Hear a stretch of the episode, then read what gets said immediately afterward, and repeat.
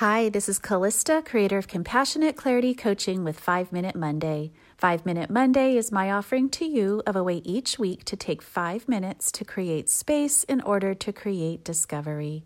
As we know ourselves, our pathways forward come to light. This week, my invitation to all of us is to continue to practice mindful moments. So, I am doing a short series on mindfulness and I'm talking about mindful moments. Last week we talked about eating, actually eating a meal as a mindful moment. This week I'm actually going to suggest driving as a possibility uh, for a mindful moment. So, First, I'll just remind us that mindfulness is the practice of focusing our attention in the present moment, in the here and now, accepting it without judgment, being in a position of noticing it, noticing what's happening around us, noticing our thoughts and our feelings, noticing sensations in our body.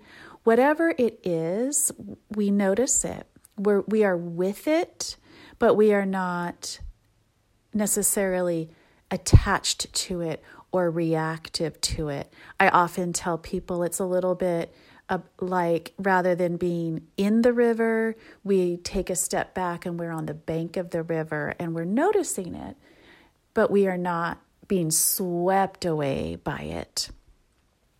And the research tells us that mindfulness is a really useful practice for stress reduction, um, for actual uh, improvement in chronic pain, for improvement in overall immunity, physical in terms of physical health, and then it, the generalized anxiety improves the stress because the stress reduction improves, and then there's this overall sense of in, increased. Um, contentment and happiness, and also actually increased compassion for self and others. So it's a really wonderful tool.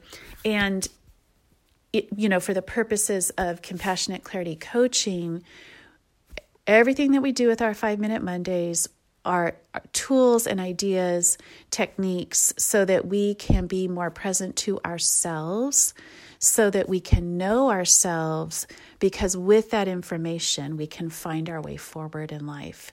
And so that's that's the hope and the goal for us today with this 5 minute monday and with this little series on mindful mindful moments. Okay, so with all of that understanding and introduction, last week we talked about the practice of eating. I'm looking for those opportunities and those times.